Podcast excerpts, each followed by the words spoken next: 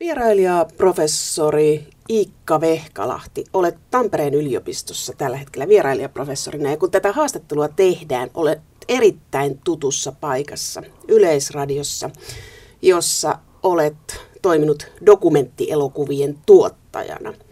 Lähdetään liikkeelle tästä dokumenttielokuvista.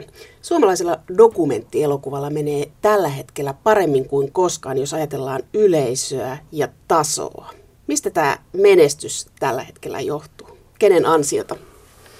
Siinä on varmaan usea tekijä vaikuttaa. Kun on pitkä traditio, eli Suomessa on rakennettu dokumenttielokuvia ja niitä on tuettu, ja syntyy silloin sellainen alakulttuuri ja kiinnostus dokumenttielokuvia. On yleisö, on ihmiset, jotka keskusteluvat, se synnyttää uusia tekijöitä. Se on ehdottomasti yksi. Toinen, niin sanoisiko raadollista kun se on, niin se, että esimerkiksi Suomen elokuvasäätiö on lisännyt tukea dokumenttielokuville, niin se välittömästi kyllä heijastuu tasoon ja myös siihen sanon, tavoitteellisuuteen, millä tekijät tekee dokumenttielokuvia. Kolmas on ollut ehdottomasti, että silloin kun mä aloitin esimerkiksi tekemään ensimmäisiä dokumenttielokuvia ja, ja, ja itse ja oli epidemistuotantoyhtiössä täälläkin 10-12 vuotta sitten, niin ei välttämättä ajateltu, että esimerkiksi suomalaisesta dokumenttielokuvasta tehdään englanninkielinen versio. Tällä hetkellä jokainen tekee välittömästi englanninkielisen version ja rahoitusta tulee esimerkiksi dokumenttiprojektissa, mä katsoin yhtenä vuonna, niin enemmän tuli ulkomailta elokuville rahoitusta kuin Suomesta. Ja tämä kansainvälisen tason, se, että verrataan, ei siihen, että ollaanpas hyviä täällä Suomessa, vaan koko ajan niin törmätään tähän kansainväliseen tasoon, että ollaanko me kansainvälisellä tasolla, niin kyllä se on boostannut hirveän paljon eteenpäin. Ja viimeisenä pitkä vastaus, mutta monia, monia tekijöitä, niin osittain kyllä myös se, että dokumenttielokuvat on suuntautunut elokuvateattereihin. Sehän tarkoittaa sitä, että sun tarvitsee tehdä elokuvia – jotka toimii isolla kankaalla paremmin, jotka houkuttelee yleisöä jopa maksamaan sen lipun ja jotka aiheiltaan on sitten sellaisia, että ne kiinnostaa suurta osu- osaa ihmisiä ja jollekka elokuvasäätiö voi sitten antaa enemmän tukea, koska ne menee elokuvateattereihin. Tähän tietysti voisi johtaa hyvin tällaiseen kaupalliseen tuotantoon. Suomessa on johtanut aika hienoisiin laadukkaisiin tuotantoihin. Näiden yhdistelmä sen on luonut. No jos ajattelee viime perjantaina ensi tulleita, hiljaisesti toivotut ja ikuisesti sinun. Molemmat elokuvat on aika rankkoja aiheita. Ikuisesti sinun kertoo huostaanotetuista lapsista, niin sehän ei ole tyypillisesti sellainen elokuva, että vau, tuon haluan katsoa ja rentoutua. Että jotain on täytynyt tapahtua myös tässä tekemisen tasolla on, on elokuvia tai dokumenttielokuvia hyvin usein yhdistetään ajatus siitä, että ne on rankkoja ja, ja ne on vaikeita ja jotkut jopa sanoo, että ne on synkkiä ja, ja niin edelleen. Siinä on varmaan tapahtunut kaksi kehitystä. Toisaalta se, että jokainen tietää, että me ollaan viihdeellistytty. Yhteiskunta on viihdeellistynyt, elokuvat on viihdeellistynyt, yleisradion tarjonta on viihdeellistynyt, jolloin silloin dokumentit jää niin kuin miten mä sanoisin, ei omaksi saarekkeekseen, mutta ne edustavat vielä sitä osuutta, jossa ajatellaan, mietitään, katsotaan yhteiskuntaa. Ja sitten kun siitä ympäriltä vähän niin häipyy, niin, niin ne, jotka on kiinnostunut näistä asioista, ne ehkä löytää paremmin ne dokumentit ja tajutaan, että nämä myös dokumenteilla on asia. Toinen juttuhan on kyllä se, että vaikeistakin asioista niin minusta suomalaisessa dokumenttielokuvassa tehdään aika hyvin tällä hetkellä tarinallisesti. Kolmantena asia täytyy sanoa, että Yleisradion sisältö, jos puhutaan, kun sanoit, että toimit dokumenttielokuvan tuottaja, niin täytyy muistaa, että meillä on aika Yleisradiossa hyvin monta kovan tason, kansainvälisen tason ammattilaistuottajana. Esimerkiksi nämä sun mainitsemassa ensi tulleet elokuvat on meidän yhteistuotanto-osaston Erkki Astalon tuotantoja, että meitä on monta, jotka toimii Yleisradion sisällä. Mutta tällä hetkellähän Yleisradio vähentää rahoitusta tällaisille, joita pidetään taiteellisina dokumentteina. Se on totta se on ja tapahtuu niin, että aikaisemmin kaksi TV1 ykkösdokumentti ja dokumenttiprojekti, joka on ollut TV2, kun TV2 profiloidaan. Ja samanaikaisesti taloudellisista syistä nämä kaksi laitetaan ensi vuoden alusta yhteen ja, se, ja samanaikaisesti yhteistuotannoista, eli voidaan sanoa näistä luovista tai pitkistä dokumenttielokuvista on leikattu Yleisradion rahoitusta 3-40 prosenttia siitä, mitä se on nyt ollut parhaana vuosina. Tot, se, kyllähän se heijastuu tähän tuotantoon. Jos ajattelee eh, suomalaista dokumenttielokuvaa laajemmin, niin o, tässä on nyt aikamoinen nousukiito menossa, että on palkittu, nähdään ulkomaisilla festivaaleilla ja yleis, suomalainen oma yleisö on löytänyt kanssa dokumenttielokuvat ja nuorempi yleisö on löytynyt. Niin mikä tämä vaikutus tulee olemaan tällä Yleisradion ratkaisulla? Siivet leikataan nousukiidossa vai sille ei mitään vaikutusta? On kaksi tapaa aina vastata. Toinen on se, että jokainen kriisi aiheuttaa uusia ratkaisuja, niin hän Nokiakin sanoo. Eli tuottajat, tekijät joutuu etsiä uusi, uudenlaisia rahoitusmahdollisuuksia, uudenlaisia tekemisen malleja, jopa mahdollisesti uudenlaista levitystä. Ei se ole salaisuus, että kaupallisella puolella on nyt kiinnostusta syntynyt dokumenttipuolelle ja, ja, ja, ja sieltä tulee käsittääkseni ensi vuonna jo tulemaan ulos, kun Yleisradio on vähentänyt. Se on yksi puoli.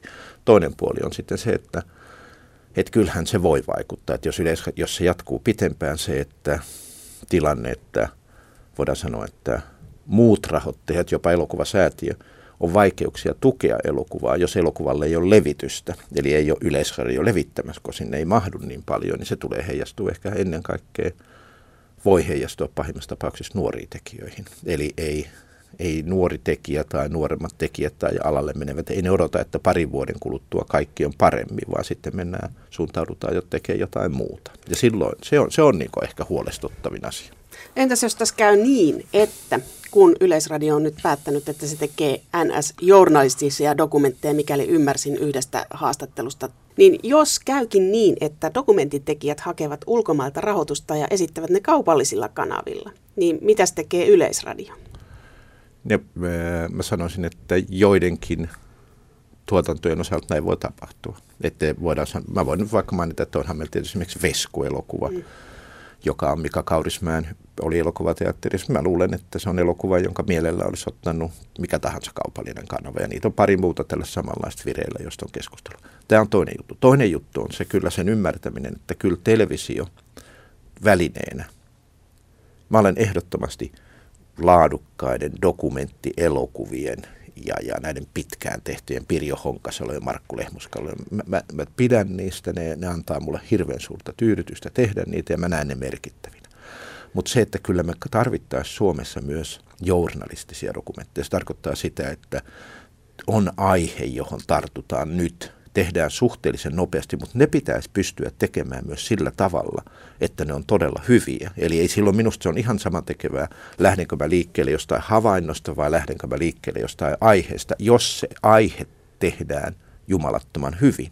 Ja mä sanoisin, että siinä on meillä on tekemistä kyllä jonkin verran. Se tavoitehan, ja Yleisradio ymmärtää sen, että tällaista dokumenttia tarvittaisiin. Me jokainen haluttaisiin katsoa erittäin hyvin tehty nyt esimerkiksi, mistä nyt oikeastaan mitä nyt oikeastaan tapahtuu Euroopassa. Tai mikä se oli, mä sanon jopa tällä, mikä oli perussuomalaisten nousun syy. Ei se, mitä perussuomalaiset on, vaan mitä siellä takana oli. Kuka, kuka niin kuin meillä on katsonut oikeasti niitä kaikkia monimuotoisia syitä, jotka oli silloin olemassa. Jos tänä syksynä se olisi tullut ulos tällainen, niin se olisi ollut musta hienoa. Että ei nämä kaksi niiden ei pitäisi kilpailla keskenään, mutta ikävä kyllä käytännön tilanteessa ne kilpailee. Tai sanotaanko näin, että rahaa ei riitä kaikille. Olet tällä hetkellä Tampereella vierailijaprofessori ja pidit luennon, kun aloitit ja siinä olit aika huolissasi journalismista. Olit huolissasi siitä, että annetaan valmiita vastauksia, että toimittajienkin pitäisi enemmän herättää kysymyksiä ja jättää asioita auki. Onko tämä toimittajien maailma dokumentaristin silmin niin mustavalkoinen? Ei missään tapauksessa. Mä sanoin, että parhaat journalistit on musta aivan käsittämättömän hyviä myös Suomessa. Se, mitä tapahtuu koko printtijournalismin puolelle, jos ajatellaan lehtitalojen kehitys, jos ajatellaan formatointia, jos ajatellaan juttujen lyhentämistä, jos ajatellaan sitä, että kaikki tehdään deskillä. Mä sanoisin jopa näin, että dokumenttielokuvien tai dokumenttien tekijät on aika eliittiasemassa sikäli, että pystyy kumminkin keskittyä aiheisiin. Se täytyy muistaa, että missä olosuhteissa ihmiset työskentelee. Mutta samanaikaisesti kyllä sellainen kyseenalaistamisen ja, ja sanoisin jopa toisin ajattelemisen, jos kenelle se kuuluu, niin journalisteille. Et meillä oli just oli nyt vallasta ja mediasta ja eliitistä keskustelu, jossa, jossa eräällä tapaa seurataan huolestuneena sitä, että meille syntyy joku käsitys siitä, mikä on oikein tai missä mennään tai kuka on syyllinen tai muuten. Ja, ja ei välttämättä A, pysähdytä riittävästi katsomaan ja näkemään, mistä on oikein kysymys. B, esittämään sitten sellaisia kysymyksiä, että onko asiat välttämättä näin. Ja kolmanneksi, ei luoteta ehkä ihmisiin. Ei, ei anneta ihmisille tietoisesti, ammattitaitoisesti tilaa olla eräällä tapaa luojana. Niin kuin mä puhun sellaisesta subjektina olemisesta, että ihminen itse täydentää ja lisää ja tap, niin tällaisen prosessin myötä itsenäisesti määrittelee sen lukemansa tai kuuntelemansa tai näkemänsä mediatuotteen sisältöä. Ja tämä on sellainen asia, joka minusta kiinnostaa hirveän paljon. Maailman kuvamme, joka on muuttunut globaalimmaksi, tapahtuu paljon välineellisemmin kuin aikaisemmin. Samanaikaisesti, jos me katsotaan sellaista, jopa toimittajien, niin kuin sanotaan meidän osalta, niin meillä on ollut aikoinaan tällaisia 70-luvulla oli ehkä poliittinen puolue, joka ohjaili meitä. Harri Palolampi yleisradiossa sanoi hyvin, että nyt on toimittajien yksinäisyys. Eli toimittajien ei ole sellaisia viitekehyksiä. Ja samaan aikaan, jos ajatellaan yhteiskunnan arvokehitystä, niin, niin missä on olemassa, kuka määrittelee meidän yhteiskunnassa tänä päivänä, mitkä on arvo, mitkä on arvo mikä on oikein ja mikä väärin. Entistä enemmän mä väitän media. Eli me katsotaan maailmaa paljon välineellisemmin, jossa media on keskeisessä asemassa. Jopa meidän eettinen ja moraalinen ajattelu alkaa muodostua median kautta. Meidän idolit ja mallit on olemassa sitä kautta, jolloin se kysymys siitä, että olenko minä olemassa siinä mediassa vai olenko minä vain objekti vai subjekti, niin se tulee äärimmäisen tärkeäksi kun ihminen seuraa mediaa ja siellä on menestyjiä ja siellä on tarinoita, niin hän kokee yhä enemmän itsensä ulkopuoliseksi sen sijaan, että median pitäisi tehdä ihmisestä tietoinen siitä, että hän on osa tätä, mitä tapahtuu ympärillä. Niin, sanotaanko näin, että jos ihminen ei koe olevansa subjekti, oman, oman itsensä ja oman elämänsä herra, ja jos ihminen kokee, että se maailma, joka hänelle tarjotaan, niin ei ole hänen maailmansa tai ei ole edes hänen arvomaailmansa tai elämäntapansa maailma, voi olla sellainen maailma, jos, jonne hän haluaisi kuulua, jota hän ihannoitsee. Mä, otan, aina käyttänyt lähi terroristeja, kun ihmiset ihmettelee, että mi, miten, miten, miten kun ne samaan aikaan ne ihailee niin, niin monesti Amerikkaa sitten ne hyökkää Amerikkaa vastaan. Juuri sen takia. Se on yksi reaktiomalli. Minä haluaisin sen, mutta koska minä en saa, minun reaktioni on hyvin aggressiivinen tai vihamielinen. Eli sanotaan, että jos on ihminen, joka ei koe, että hänen elämällään on sijaa mediassa, niin se, siinä on monta mahdollisuutta. Se masennut. Mun elämäni ei ole merkityksellistä. Mä rakennan oman alakulttuurin. Mä suhtaudun aggressiivisesti siihen – mä ryhdyn pyrkimään siihen maailmaan, olkoon sitten Idolsit tai Big Brother tai mikä muu tahansa. Ja että kyllä sen, sen median kanssa niin käydään jatkuvaa, kyllä mä väitän, niin koko ajan kommunikointia.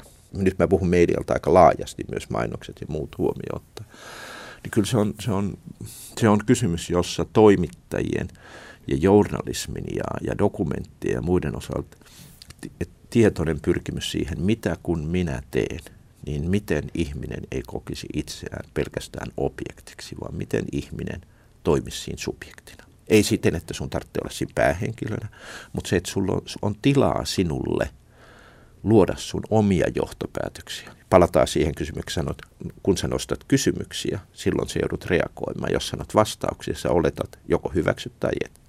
Mediasta on tullut sijaiselämä. Osittain joo. Kyllä se, mitä ainakin tai määrätyllä tavalla, että – voidaan puhua esimerkiksi niitä, että kuinka paljon sä luot sosiaalisessa mediassa omaa minuuttasi, joka ei ole sun oma minuutesi, vaan joku toinen minuutesi, ja kuinka merkittävää se on. Kun saman aikaan sosiaalisen median, median toisella puolella on se, että sä teet sillä Twitter-vallankumouksia arabikeväässä tai sä saat Suomessakin, niin sä saat välittömästi liikkeelle ihmisiä. Mielenosoituksia ei tarvitse tehdä printtejä, ei pidä demonisoida sosiaalista mediaa. Mutta kyllä se on varmasti totta, että, että me luodaan itsestämme malleja, mediasta myös tullut tämmöinen tunteiden kanavoihin. No tämähän on mielenkiintoinen. Mä oon, mä oon reagoimaan siihen, että puhutaan niin sanotusti itkumittarista. Meidänkin tämä hyvä ystäväni Yleisradion sisällä sanoi, että ohjelma on hyvä heti, kun kyynelet alkaa virtaa. Tai kuinka monta tämä sun ystäväsi on sanonut, että se oli kyllä hyvä elokuva, mä itkin niin. Mä itkin Il Postilioni niin, että mulla oli paita märkä. Ja nyt kysymys siitä tulee sitten, että onko se sitten sen määritelmä, että minä itken, niin se tekee elokuvasta hyvän. Entäs jos mä vaan katselen analyyttisesti ja ole etäisesti ja se pistää jotain muuta minus hirveästi liikkeelle. Ei välttämättä edes aggressiota tai välttämättä edes nauru. Et hiukan mulle on tullut, joskus mä sanon ilkeästi, että on se aika jännä, että jos me ei pystytä kokea tunteita muuta kuin elokuvateattereissa tai kirjojen lukiessa, missä, missä ne tunteet sitten meidän kotielämässä on. Kuulun itse siihen joukkoon, joka lähtee nenäliinapaketin kanssa elokuviin. Joo, älä vittu. Mä, mä, mulla on ihan, siis mun lapset häpeä sitä, kun mä katson lentokoneessa kiinni. Katsoin jotain ihan romanttista roskakomediaa. Sitten vää. Me eilen oli arvaa, kuka tulee päivälliselle. Katseltiin meidän nuorimman kanssa ja sehän on ihan siis tämmöinen, mutta mut vähän itken siellä ihan kun Spencer Tracy puhui, niin. Ei, musta se on ihan kiva, mutta joskus silti mä kysyn, että onko tämä nyt se, että ei sen mukaan välttämättä mittari ole se, että tämä on nyt sitten hyvä ja tärkeä ja merkittävä. Muistatko, koska olisit tullut aggressiiviseksi, kun katsot jotain, että nyt pitää tehdä jotain, tämä on raivostuttavaa?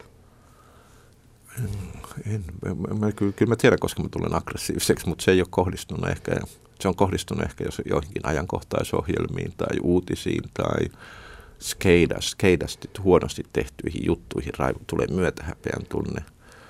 Se on, se on toinen, tai sitten jostakin asiasta, mutta ei varsinaisesti. En, mä, mä, mä en muista sellaista, että mä olisin hirveästi. Niin, siis tämä tunne liittyy eläviin kuviin, mutta sitten tämä rai, ah, rai, raivo tulee tota. niin pääkirjoituksista tai lehtijutuista, että ei voi tehdä näin, että nämä ei ole tosissaan.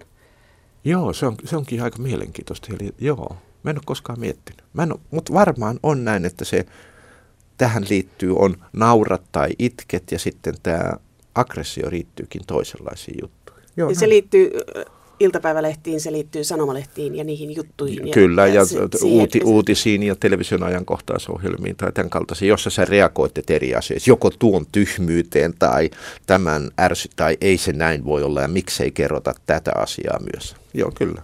Sitten on myöskin se, että miten toimittajat tai tiedotusvälineet suhtautuvat kohteeseen. Dokumentaristithan ovat hirvittävän hienovaraisia ja miettivät, missä asennossa kohde näkyy. Mutta jos sitten ajattelee tällaista päivittäisjournalismia, niin aika iso ongelma kai on se, että pystytäänkö haastateltavia katsomaan samalta tasolta. Joko katsotaan alhaalta ylöspäin valtaeliittiä tai sitten uhreja alaspäin. Missä se sama taso on? Vai onko sitä? Vai onko tämä niinku väärin katsottu? Toimittaja katsoo väärin. Ei väärin, mutta kyllä se määrätyt tavalla pitää paikkansa. Että tämä on yksi, yksi tekijä, joka näkyy selkeästi journalismissa, se näkyy jopa, jopa dokumenteissa ja muualla, että aika harvoin silmän tasolta tehdään. Että kyllä jopa dokumentaristi, jota kuvasit näin, niin kyllä dokumentaristikin menee usein tekemään sitä elokuvaa, joka hänellä on mielessään. Ja, ja siinä mielessä käyttää ihmistä hyväkseen, ettei siinä nyt lähdetä siitä, että mitä sinulla on annettavaa minulle ensisijaisesti. Toinen, tota, toinen kysymys on kyllä se, että on selkeästi kaksi eroa, että jos mä haluan sinulta informaatiota niin ja tai puhtaan lausunnon, niin silloin sä esiinnyt siinä julkisessa hahmona, mikä sä olet. Radiotoimittaja antaa radiotoimittajan työstä lausunnon, eikä siitä nyt sen enempää odoteta, jolloin se tehdään näin. Se on informatiivinen lausunto, mielipide, statementti, mikä muu tahansa. Sitten kun mennään tarinan kerrontaan, jossa kerrotaan isompaa ja pitempää tarinaa, jossa sun osuutesi tai sinun tarinasi on siinä mukana tai sä muodostat sen, niin tarina on yleensä kokonaisvaltainen. Eli siinä on sekä tieto, mutta siinä on myös emotionaali, siinä on käänteet ja muut. Ja silloin sun läsnäolos tulee hirveän tärkeäksi. Koska jos sä kerrot tarinaa ulkokohtaisesti, vaikka illallispöydässä lapsille, niin eihän ne kuuntele sitten tippaa. Informaatio sä voit heittää vaikka miten, joo, kello seitsemän se on, mutta kun sä kerrot tarinan, tai sitten se, että se kysymys sun emotionaalisesta läsnäolosta avaa sun persoonallisuutta. Eli jälkimmäinen vaatii kyllä enemmän aikaa. Mutta tämä on mielenkiintoista. Mä olen jokaiselle sanonut, että katsokaa semmoinen dokumentti kuin Sotakuvaaja James Nahtavei veistä. Hänellä on sellainen tapa, että hän kävelee silloinkin, kun ammutaan kovilla. Tuttavat tai hänen työtoverinsa sanoi, että Nahtavei kävelee puolta hitaammin kuin muut. Ja siinä on kohtaus, jossa hän tulee Indonesia, se on rautatie, nämä raiteet, ja siinä asuu köyhiä, ja siinä on perhe, jossa on mies, jolla on ainoastaan yksi jalka, ja ne asuu ihan siinä taivasalla. James Nahtavei lähestyy hitaasti, katsoo miestä silmiin ja nyökkää. Hyvin hyvä, että sen huomaa. Mies katsoo häntä silmiin ja antaa luvan takaisin. Voit ottaa valokuvia. Siinä on joku sellainen tapa, jossa vähän aikaa ihmistä kunnioittaen, lupaa pyytäen, luotiin hyväksyntä, jota moni muu valokuvaaja selittänyt. Minä olen tullut pelastamaan teitä ja niille ei ikinä rakennu. Eli ei se montaa sekuntia vaadi se, että antaa tilaa sille toiselle ihmiselle. Ja se, ja se vaikutus tuntuu heti. Väitän, että jopa päivittäisjournalismissa monet toimittajat kertovat, että paras on, tulos on tullut monesti sellaisissa kriittisissä asioissakin, niin kun kuuntelee. Eli pikkusen sen vastauksen jälkeen ei heti heitä toista, vaan kuuntelee. Niin sitten yhtäkkiä sieltä alkaa tulla lisää. Iikka Vehkalähti, opetat journalisteja. Onko mielestäsi journalismi fiktiota vai faktaa? Faktaa. Kyllä se on, journalismi lähtee, lähtee aiheesta ja journalismi lähtee hyvin usein tiedosta. Että kyllä se, sen lähtökohta on tämä journalistisessa ajattelussa ja, ja, ja, ja käytännössä myös. Journalismin on mahdollisuus laajata aika laajallekin erilaisiin muotoihin, kunhan voisi sanoa tekijän ja yleisön välillä on yhteisymmärrys ja sopimus siitä, että mitä metodeja journalisti käyttää, jolloin jopa journalismissa voidaan käyttää fiktiota, kun se on avointa ja selkeää. Kirjoitit siitä, että kun opiskelit 60-luvun lopulla, aloitit opinnot, niin suhde faktaan on muuttunut tässä vuosikymmenten aikana. Miten se on muuttunut? No se on varmasti silloin 60-luvulla, tai oikeastaan koko tämän vuosisadan tieteellistekninen, niin kuin aikoinaan marksilaisille sanoi, tieteellistekninen kehitys tai tieteellinen kehitys tekninen kehitys internetin ja monen muun myötä, niin kyllä 60-70-luvulla meillä oli hiukan ajatus siitä, että on olemassa niin sanottu totuus. Muista, on, ja vieläkin mä törmään semmoisen, että, mikä, että mikäs nyt asian, mikäs totu, mikäs nyt on oikeasti totta. Niin, niin kyllä se ymmärrys siitä, että sellaista niin sanottua puhdasta totuutta, absoluuttista totuutta, sitä kohti voidaan pyrkiä. Ihan niin kuin jotkut sanoivat, että pyritään kohti Jumalaa, pyritään kohti totuutta – mutta että sitä totuutta ei välttämättä ole, eikä toimittajien ehkä välttämättä pitäisi olla niitä totuuden torvia julistaa, että näin ne asiat on ja näin ne pitäisi olla. Totuudellisuuden merkitys sen sijaan on kasvanut hirveän paljon. Se, että semmoinen teeskentely, esittäminen, pretend, pyrkien olemaan jotakin muuta kuin on, niin sen totuudellisuuden – vaatimus suhteessa tähän, se on kasvanut ehdottomasti, koska ihmiset myös lukee. Mä väitän, ihmiset lukevat esimerkiksi televisiota, videokuvaa aivan eri tavalla kuin 20-30 vuotta sitten. Nähdään se pretending, teeskenteleminen ja mietitään, mitä hän se oikeasti ajattelee. Ei tarkoita, mikä on totuus, vaan mitä hän se oikeasti ajattelee. Ja tämä totuudellisuuden käsite ja sen toteuttaminen journalistisessa työssä ja dokumentaarisessa työssä, niin minä sanoisin näin, että siinä on vähän samanlainen asia kuin suhteessa, että petät kerran ja sinua epäillään aina. Ja sen takia totuudellisuudessa ei, ei pitäisi, niin kuin, siinä, pitäisi olla, olla niin kuin hyvin ehdoton, tunnustaen samalla, että totuutta ei pysty jakamaan. Tämä on aika hieno päämäärä ja tämä on aika positiivinen päämäärä kohti totuudellisuutta ja toisaalta Iikka Vehkalahti korostat sitä, että pitää antaa vastaanottajalle, lukijalle, kuulijalle, katsojalle tilaa tehdä oma päätelmä. Miksi tämä ei toteudu? No mä mietin ihan vaikka tätäkin ohjelmat, kyllähän mä tässä vähän melkein saarnaan, että näin se pitäisi olla eikä näin se pitäisi olla, että kyllähän meillä on, tota, kyllähän tämä on, onhan tämä aika voimakkaasti meihin sisään kasvanut tämä pyrkimys kertoa, että miten ne asiat pitäisi oikeasti olla. Jos me ollaan y- kansanvalistustehtävä. Kansanvalistustehtävä, jo vanhaa perinnettä. Yksi, jota mä oon miettinyt, että aika vähän me tietoisesti, minusta jälleen, ollaan tutkittu tai pyritään rakentamaan esimerkkejä, malleja ja metodeja siitä, miten sitten voi tehdä toisin. Et, että tällaiset journalistiset tai dokumentaariset konventiot tai mallit, niin kyllä aika vahvoja on ja aika vähän on malleja, että, että miten tehdä tois, toisella tapaa. Ja, ja jos tehdään toisella tapaa, niin sitten voi helposti munata itsensä ja, tai ei osaa sitä, koska niitä malleja ei ole kovin paljon olemassa. Ja se on, tota, se on ehkä sitten semmoinen, joka just ehkä oppilaitoksissa ja tutkimisessa, mutta myös sitten semmoisten niin lahjakkaiden ammatissa olevien journalistien pitäisi yrittää yrittää kokeilla ja, ja luoda jotain semmoisia, että et, et, et, toimiskohan tämä tällä tavalla. Koskee nyt vaikka sitten sitä, että miten, mä, miten annetaan kuulijalle tilaa. Ikka Vehkalahti, tähän lopuksi, millaista journalismia sinä haluaisit seurata? Kyllä tota, se on vaikea, vaikea kysymys puhut journalismista, mutta mä mietin sitä, että esimerkiksi seurataan nyt, mitä tapahtuu Euroopassa. Että jollain tapaa pystyisi yhdistymään journalisti sen, että filosofi istuisi saarella ja katsoisi noin pitkässä perspektiivissä, että mitäs Euroopassa ja maailmassa oikeastaan tapahtuu. Ja sitten on olemassa toinen se uutistoimittaja, joka joutuu joka päivä juoksemaan tiedotustilaisuuteen ja kuuntelemaan, mitä Olli Rehn ja kumppanit puhuu.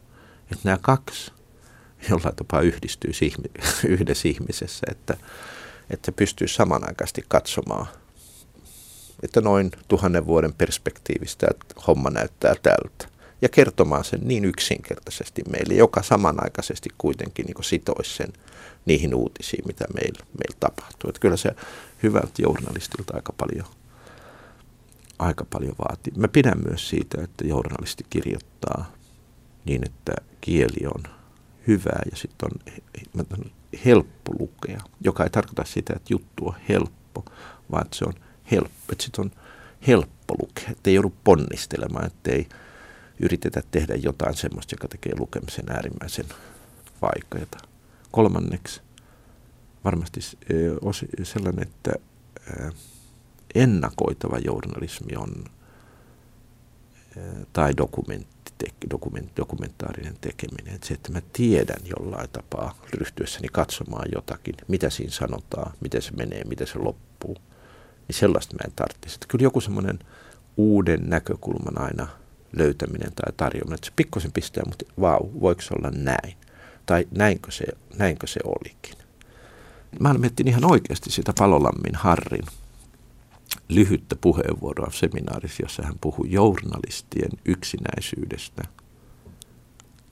Ja, ja toisaalta sitten sitä, että kuinka paljon media ja journalismi luo meidän eettisiä käyttäytymismalleja, tai ei, ei malleja, mutta sen mukaan, että mikä on oikein ja mikä on väärin.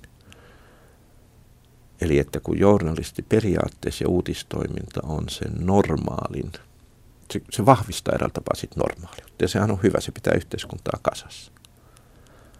Mutta sitten erilaisissa muutos- ja kriisitilanteissa, niin jos näin on, että journalisti määrittelee, millainen poliittinen käyttäytyminen on oikein, tai millainen seksuaalikäyttäytyminen on oikein, tai mitkä puolueet on hyviä, tai jo, jollain tavalla tällainen syntyy. Ja tietääkö toimittajat, niin kuin ymmärtääkö toimittajat, että ei he papin asemaa ole asettunut, mutta että, että, että journalisteista on muodostunut, aina on ehkä ollut, mutta journalismi selkeämmin tällä hetkellä on yksi eliitin, yksi eliitti, että jos meillä on taloudellinen eliitti, meillä on poliittinen eliitti, jonka asema on heikentynyt – meillä on kulttuurieliitti ja sen kulttuurieliitissä niin toimittajilla on tärkeämpi asema kuin ennen. Sen eli, eliittiin kuulumisen vastuu on ehkä sellainen, jota, jota tota, niin kuin siinä on jotain semmoista siementä, jota, jota pyrkii miettimään nyt.